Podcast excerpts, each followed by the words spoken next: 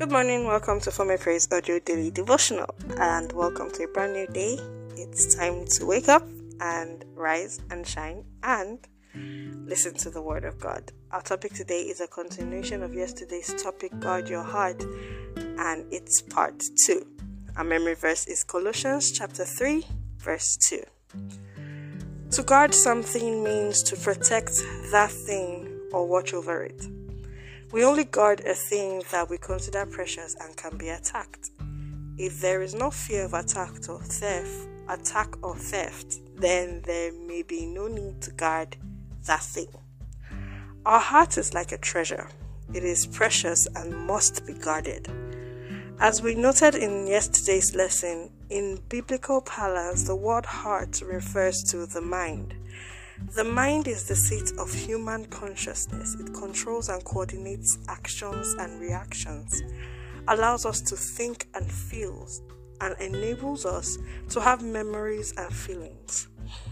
Like Henry David Thoreau said, as a single footstep will not make a path on the earth, so a single thought will not make a pathway in the mind. To make a deep physical path, we must walk again and again. To make a deep mental path, we must think again and again the kind of thoughts we wish to dominate our lives. There is no better thoughts to dominate our minds than the Word of God. There is abundant life in the Word of God. When our mind is filled with the Word of God, we can overcome temptations just like Jesus Christ did in the wilderness. He overcame temptation by the Word. When our mind is filled with the Word of God, we experience peace in every storm. When our mind is filled with the Word of God, we are not easily deceived by every wind of doctrine. When our mind is filled with the Word of God, we are never hopeless. Beloved, guard your heart with the word of God. For Job, he made a covenant with his eyes not to look lustfully at a girl. Also, Job was able to overcome the tragedy that befell him because his heart was guarded with the word of God. When your heart is guarded with the word of God, you shall become an overcomer. Therefore, brethren, guard your heart. Let us pray.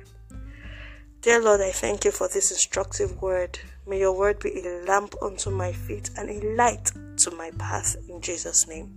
Help me to study to show myself approved. May my affections be set on things above and not on things beneath. Help me to be socially relevant and heavenly bound. In Jesus' name, thank you for the answered prayers. For in Jesus Christ's name, we have prayed. Amen. Amen. God bless you and thank you for listening to this podcast today. Wishing you a lovely and restful weekend. Do not forget to share this message with someone. Do not forget to engage our posts on Instagram and Facebook at For My Praise Official. And don't forget to check out our website for more inspired materials. My name is Grisha Sede. It has been a blessing speaking with you this week. Until I come your way again, remain blessed, remain safe, and have fun this weekend.